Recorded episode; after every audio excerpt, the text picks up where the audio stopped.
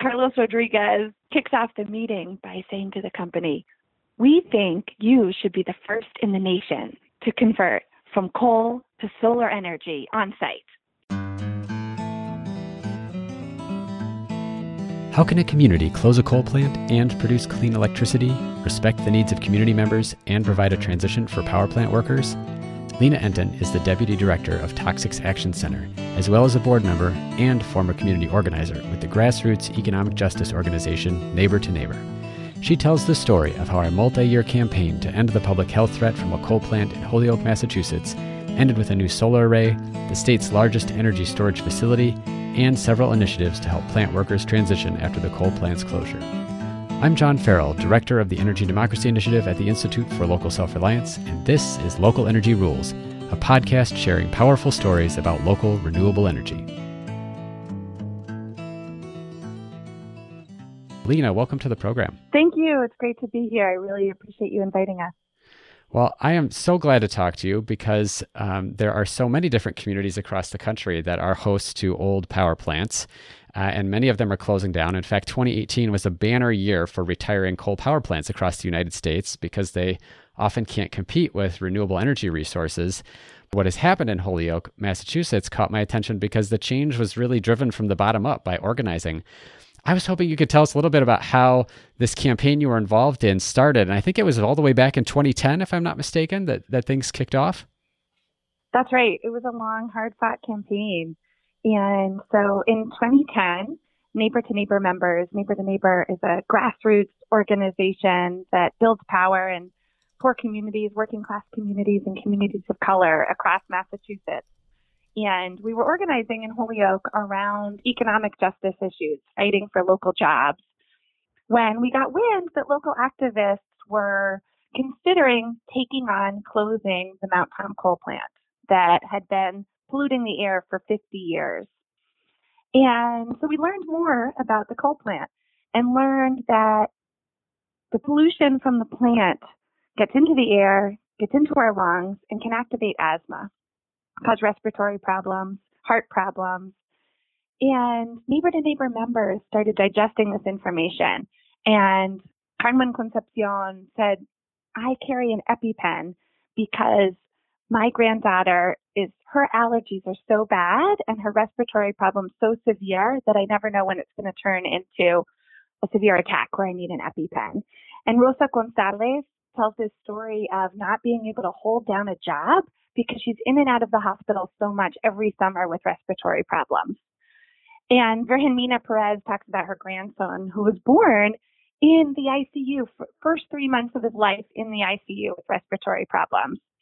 We quickly realized that this environmental health issue is urgent, and it's really at the crux of the jobs issues that we're working on, right? That actually it's this environmental health issue that's keeping people from being at work, for example. So Neighbor to Neighbor members decided we wanted to take this on, uh, that Neighbor to Neighbor members wanted to organize to shut down the coal plant sooner rather than later. And I say that because of what you mentioned, right? That coal plants around the country were starting to go offline. We wanted to close the plant sooner than re- rather than later. And at the same time, Neighbor to Neighbor members were acutely aware that, for example, in Salem, Massachusetts, the coal plant was being converted to a natural gas plant. And Carlos Rodriguez talked about gas pipelines exploding along the highway, by homes, in communities, in his hometown in Puerto Rico, and was adamant that we would not let this coal plant transition to another fossil fuel burning entity.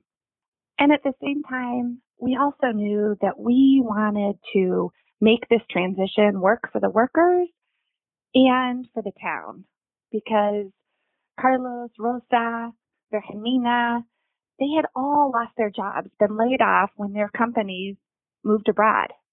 Rosa tells these stories of spiraling into depression when she lost her job, and that it was because the state provided job training to transition her that she was able to boost her confidence um, and get back out there in the workforce. And so we knew that we wanted to support the workers And we wanted to work with the town to make sure, again, that we had that this plant was cleaning up. For example, other members, Carmelo Diaz, tells a story of this polluting plant in his hometown in Puerto Rico that was simply shut down and padlocked.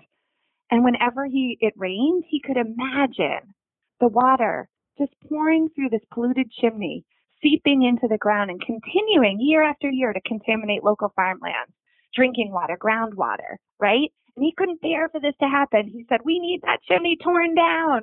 We need that plant torn down.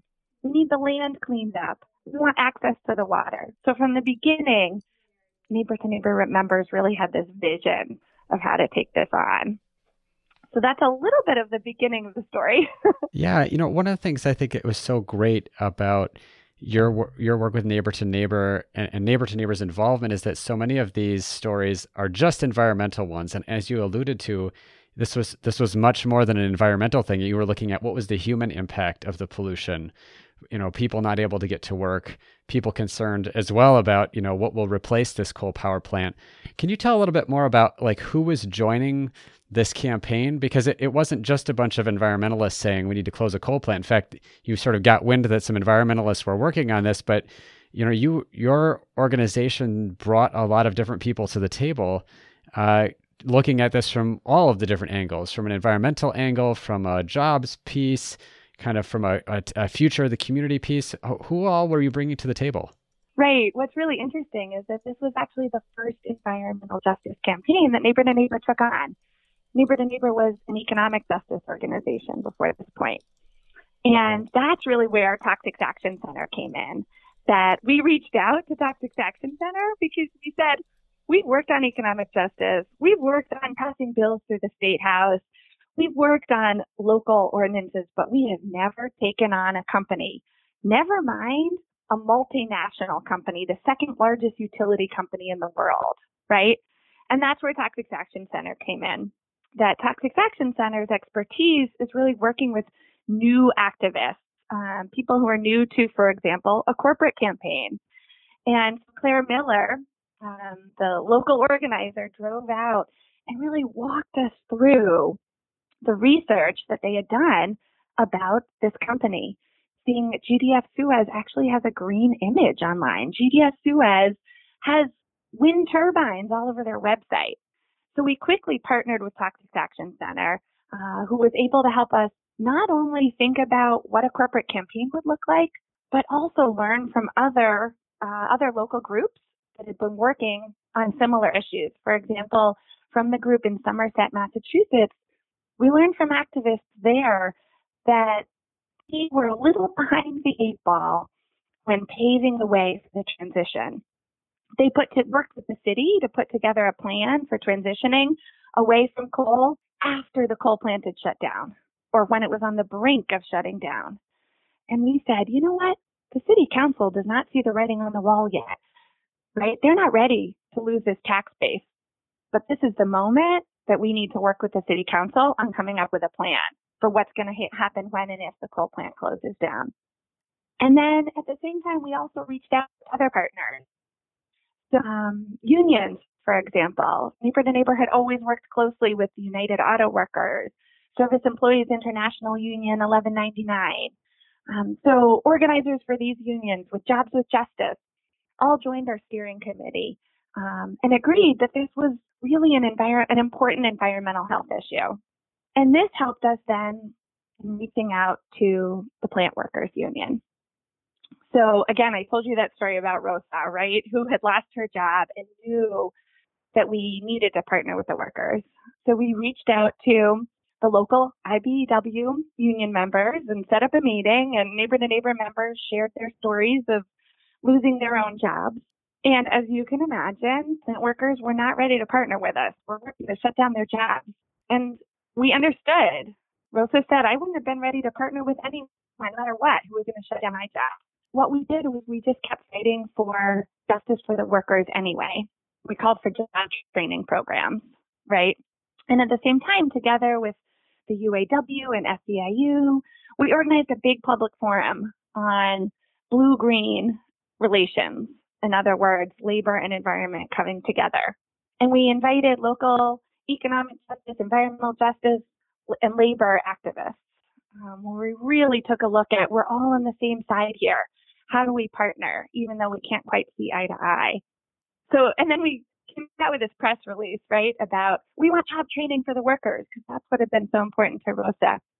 And we get this call from the union steward who says, we don't want job training. You're going to be out there advocating for our demands. Uh, can you get the demands straight? And we said, great, what are they? And their biggest demand. Right? I love that, though. I just had, like, you know, you went out there and you said it, and all of a sudden they're like, well, we don't want you to say those things if they're not what we want. So now all of a sudden they're at the table. I love it. Right, right, exactly. Um, so they said our biggest demand is really a bridge to retirement, because so many of the workers are really close to retirement age. And if that coal plant closes sooner rather than later, we're not going to be able to access our retirement program packages, right? Um, so we incorporated those demands into our message. We wrote an op-ed with those demands. We talked to public officials. When we wrote a letter to the company. When we eventually got a meeting with the company, we brought forward those demands. So in some ways, though, we weren't, we were able to partner with local unions. We weren't quite able to partner with the workers, um, but we knew how important it was to continue bringing forward their demands throughout the campaign.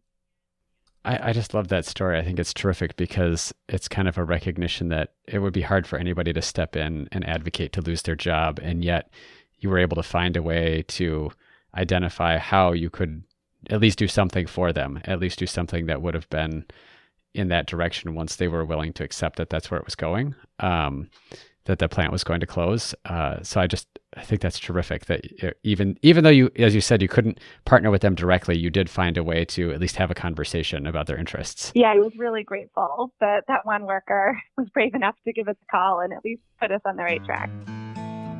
When we come back, I'll ask Lena whether the hoped for health benefits and job benefits have materialized. But first, a short break. Hey, thanks for listening to Local Energy Rules. If you've made it this far, you're obviously a fan, and we could use your help for just two minutes.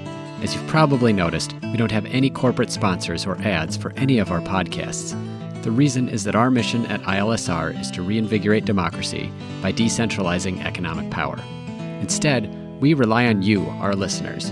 Your donations not only underwrite this podcast, but also help us produce all of the research and resources that we make available on our website and all of the technical assistance we provide to grassroots organizations.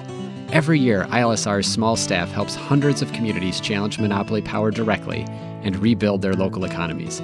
So please take a minute and go to I L S R dot org and click on the Donate button.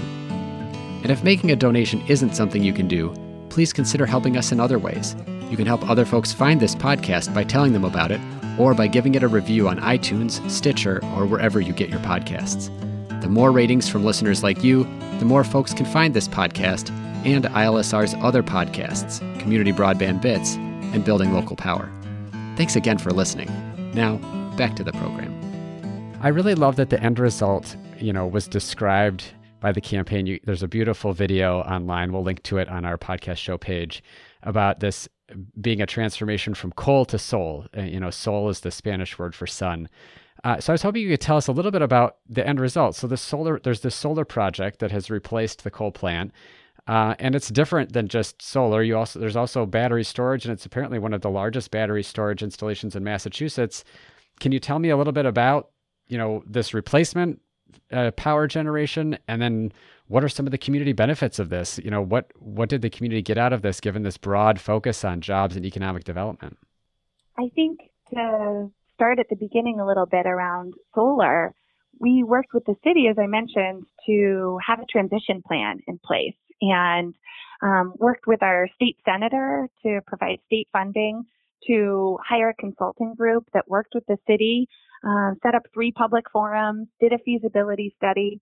And at each of these public forums, we were turning about community members who were saying, we want renewable energy, we want renewable energy, right? And the feasibility study showed that, boy, solar would work really well, because this wasn't woods here, because this big swath of land is right on the water. And so there's all these kind of meadows um, and farmland, empty farmland that's not being farmed. So perfect for putting up solar panels. And so we started advocating for solar, solar, solar. When we finally got a meeting with the company, Carlos Rodriguez kicks off the meeting by saying to the company, we think you should be the first in the nation to convert from coal to solar energy on site. And in fact, the solar field is actually not exactly on site. It's a few parcels of land away, but right nearby. Um, so we're really excited that the company uh, eventually agreed with us.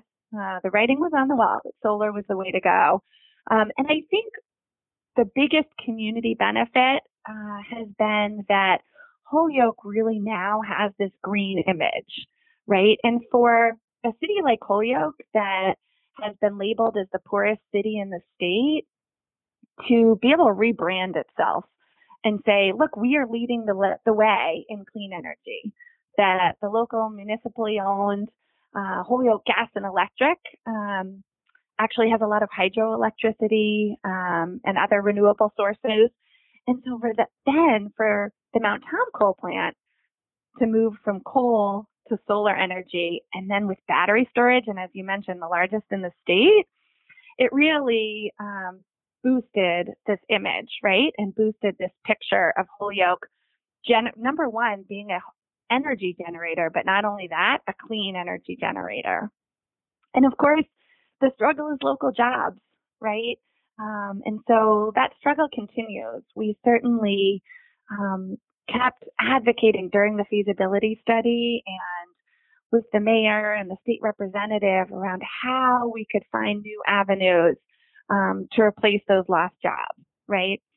Um, and the mayor would tell you that there are actually a couple of plans in the works um, that are in fact big energy users. And so we'll see if those plans come forward. And it may be that Holyoke is now seen as a site of big energy. You want big energy production, you know where to go. You want clean energy production that you want to be, that your company wants to be connected to, Holyoke is the place to be. So I think in the long run, we may have helped put Holyoke on the map in terms of um, reclu- recruiting employers. So one of the things I was curious about was, you know, in terms of closing the coal plant, there was a really interesting story, and I think it was out of California uh, earlier this year about some a health study they had done after the closure of a coal plant. And they were looking at, you know, is there any way that we can see the impact? Uh, and, you know, you know, you, you've mentioned that the the asthma and the like hospital visits and, and whatnot were such a motivating factor for the folks in Neighbor to Neighbor who were helping to organize around this. H- have you seen results from that? I mean, I think the thing that I was thinking of that in this story, they said essentially like pre premature births fell dramatically in this community after like almost immediately after the coal plant closed. I'm wondering, like, are people feeling like there was improvement in health? And, and I guess also, did the transition plan work? Do you feel like there were jobs created? You know, did the transition for the workers work out well? Were they able to secure retirement or whatever it was that they were hoping for? Right. In terms of the shift in environmental health, um, we're really eager to see some of the long-term impacts because we know that over just a few years, it's going to be hard to see a shift in asthma rates, right? Um, because the coal plant shut down just a few years ago. Um, but we're eager to see in the next kind of in the five to ten year range after the coal plant has closed what those health indicators were sh- will show um, because Holyoke is in a valley and the coal plant had the mountain range kind of on the back side of the coal plant, really hemming in um, the pollution. So we're really hopeful that we're going to see some big shifts in health indicators. And we don't have those numbers yet, but I'm cur- looking forward to seeing them. In terms of uh, the job story, as soon as the coal plant shut down, we reached out to the workers and said, how can we support you? Um, and their request was for us to talk to public officials. So we talked to Um, Mayor Morris, we talked to State Representative Aaron Vega to ask for their support in advocating for good severance packages, retirement packages, and particularly this bridge to retirement, which was nowhere in the contract. The bridge to retirement was so critical because, again, many of the, the workers were really close. Um, and then for some of the younger workers, there was also nothing about job training in the contract. So I followed up with the workers three months after the closure. And the really good news is that they did win the this bridge to retirement. Um, so the worker that I was talking to was thrilled that he had access to his retirement program. And the state representative also secured state funding for job training, and the company provided some. So one example is a worker who went off and started his own business that he could have between now and retirement. And you can take a big risk, like starting your own business when you already have a retirement plan in place, right? Um, so that was the really good news. The unfortunate news is that the workers were not hired in repurposing the plant. And I know that there are workers who are, I'm sure, still out there struggling um, to find jobs. It's really challenging to make a big career shift like that. Um, so I don't want to paint this as the magical picture where everyone's dreams are met, but instead that this transition worked for many of the workers, um, and that in many ways this was a best case scenario, and that there's still more to figure out, right, in terms of shifting our, um, as we move away from some of these manufacturing jobs, there's still more that our economy needs to figure out. You know, I, this leads me to, I think, a really key question, which is, you know, given what you went through in this campaign and the lessons that you've learned here about the difficulty in addressing some of these needs, like for the plant workers, what advice do you have for other communities who are currently hosting coal plants that are, you know, now scheduled to close or, or, or are likely to close? What can they learn from your experience in Holyoke? I would say, first of all, in terms of if these are environmental activists or activists who don't yet have great relationships with the labor community, to keep, to be patient, understanding, and take the high road, to continue to advocate for justice for the workers, work hard to figure out what their demands are and to build those relationships, um, and to be patient and understanding and not give up. I think that was the key. Um, again, I know that some workers, I'm sure, are still bitter about losing their jobs. But many, partly because of our support, um, many of these workers um, who, again, did their own organizing and had a powerful union were able to secure some of the benefits they most needed. Um, so that's my first piece of advice is hang in there. We are all in this together. We're all on the same side. Don't let these artificial divides keep us apart. Um, we all have the same vision of that beautiful world that we're headed to that we know is possible. The second piece would be really to learn from other local fights. We learned so much by watching what had happened in Somerset and in Salem. I was so thankful to be partnered with Toxics Action Center, which could connect us with the local activists in these two towns. And we could learn how to steer away from transitioning from one fossil fuel to another, like happened in Salem. And we could learn that how Massachusetts state politics work, right? That one community had secured state funding for a transition process. So that meant that we could go for it too in Holyoke. Uh, so definitely connecting with local activists and Toxics Action Center, though uh, the organization is Um, primarily in the Northeast, um, we always take calls from all around the country and are happy to connect and share our story. So please um, find us online and, and connect. We'll have a link on our podcast page for folks who want to both see the video and learn more about the story uh, and uh, after they've listened to the podcast, but also if they want to reach out with questions. Um, you led me into one of my last questions, which was about what public officials can do. So you mentioned that one of the things you learned there was about sta- how state politics worked. Like, hey, other communities had received funds to help with transition, so Holyoke could also ask for that. Um, are there other things that state legislators should be thinking about in how they support these transitions? You know, uh, what what should we be asking of state legislatures in supporting communities making these kinds of transitions? And, you know, and are there also things that local officials should be looking to do as well? Definitely. There's a lot that local and state officials can do. And I felt really fortunate at Neighbor to Neighbor that we had been working with our city and local officials for over a decade on economic justice campaigns. So we had built up these um, deep long-term relationships so that when we brought up the issue of the coal plant, we were really able to partner And for first-time activists out there who are taking on transitioning away from coal, this could be your opportunity to begin building those relationships. And I would say that in terms of local officials, it was so key that the city council passed a resolution to set up a community advisory group that would oversee the transition process, because this meant that regular folks, like one of our members, Carmen Concepcion, was on the local transition committee. And this transition committee oversaw the year and a half feasibility study and reuse study process. And when thinking about our state officials, our state senator was able to secure funding for to hire a consultant to do the feasibility study, right? And um, our state representative was able to secure funding for job training for the workers when the coal plant shut down.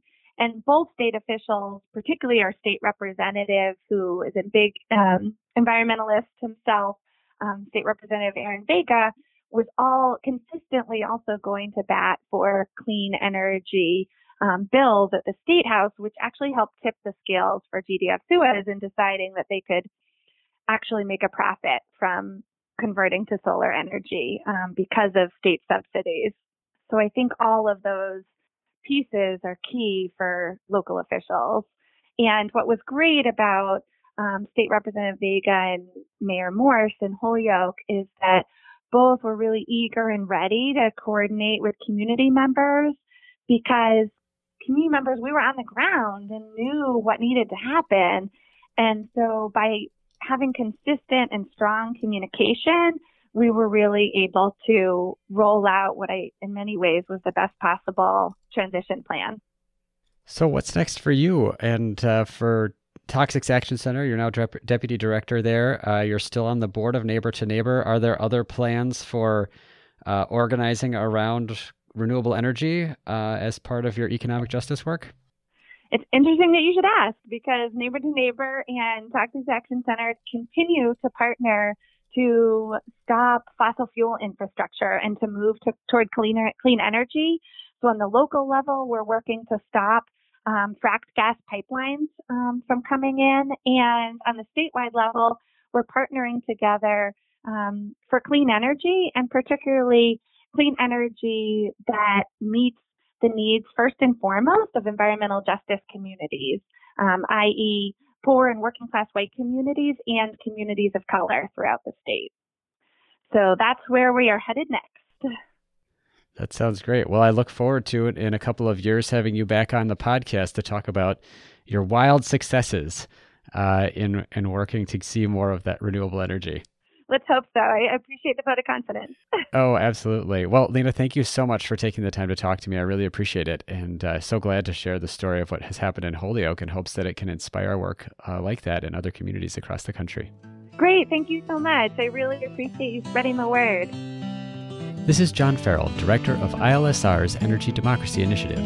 I was speaking with Lena Entin, Deputy Director of the Toxics Action Center, about the successful organizing campaign to replace the Mount Tom coal plant with solar and energy storage, and to help coal plant workers in Holyoke, Massachusetts transition successfully beyond the plant's closure. You can read about a New York community's similar fight in a story at Grist about the Huntley coal plant in Erie County. We've linked to it on our show page.